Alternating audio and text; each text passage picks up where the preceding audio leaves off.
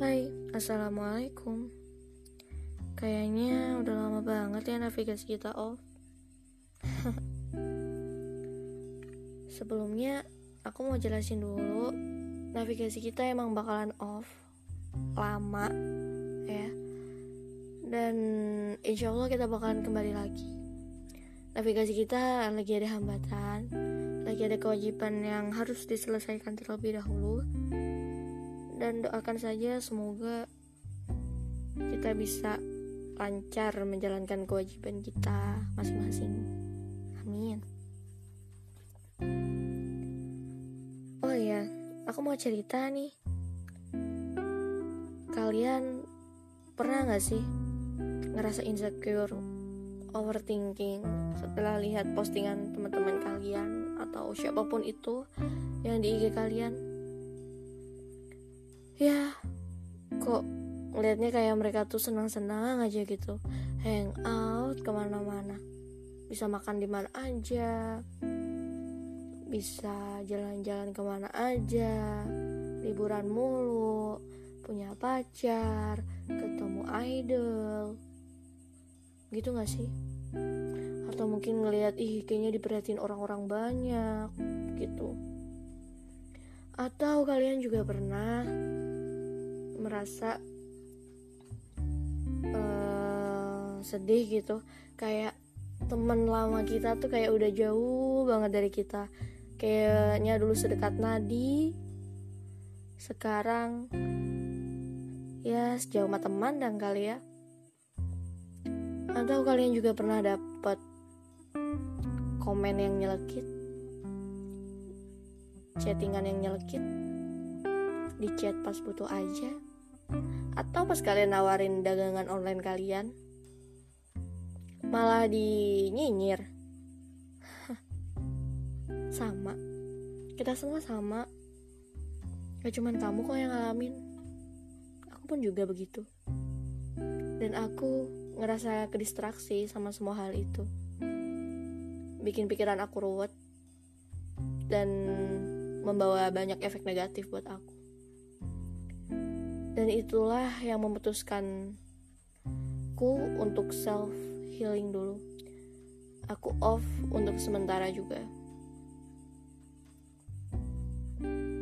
Dan itu berefek baik loh buat aku. Jadi aku jadi lebih kayak lebih tenang pikirannya dan lebih jernih aja. Kayak bisa lihat ini loh dunia nyata. Ini kenyataan yang harus kamu hadapi. Gitu. Jadi nggak cuman kayak terbayang-bayang doang gara-gara hal di dunia maya gitu. Dan sepertinya kalau kita dapat hal-hal seperti itu, kita bisa sedih berkepanjangan ya, karena kita ngelihat itu di HP tiap hari gitu kan, kita ngelihat itu di sosmed tiap hari, dan itu ngendap sendiri, ngendap di badan kita dan bikin kita kena toksik, ya kan? Jadi mungkin langkah terbaik yang harus kamu ambil adalah self healing. Jangan pedulikan mereka, jangan pedulikan omongan mereka. Kita juga punya waktu dan punya kesempatan, punya kewajiban, punya hak untuk berbahagia, ya kan? Membahagiakan orang lain, berpura-pura bahagia agar mereka bahagia, tapi kita sendiri gak bahagia, buat apa? Bisa disebut toksik kan buat diri kita sendiri. Dan efeknya ya mental illness, itu yang terparah. Jadi kalau misalkan kalian menyendiri, hilang dari sosmed, jangan peduli dijudge orang,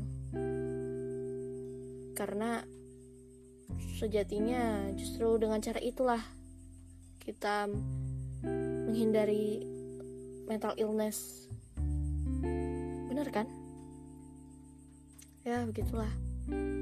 Dan sebenarnya kesedihan itu jalan keluarnya adalah mendekatkan diri kepada Allah dan kita sendiri yang mengamputasinya. Sedih, tentu saja boleh, wajar. Namanya hidup, gak mungkin dong bahagia, senang-senang terus. Ditangisin, boleh. Tapi jangan ditangisin berhari-hari, jangan diratapi berhari-hari. Karena ya kesedihan itu kita sendiri yang membiarkannya masuk ke dalam diri kita. Dan karena itulah berarti kita yang harus mengeluarkannya dari diri kita sendiri. Kita yang harus mengamputasi kesedihan itu sendiri. Maka menyendirilah. Matikan sosmedmu, melanconglah. Pergilah ke tempat sejauh manapun. Pergilah ke tempat di mana kamu bisa mengembalikan pikiran jernih kamu. Maka dekatkanlah diri kepada Allah, bentangkan sajadahmu, bersujudlah di tengah keheningan malam, meminta ketenangan kepadanya. Oke, kita berhak bahagia. Mari, berbahagialah kembali.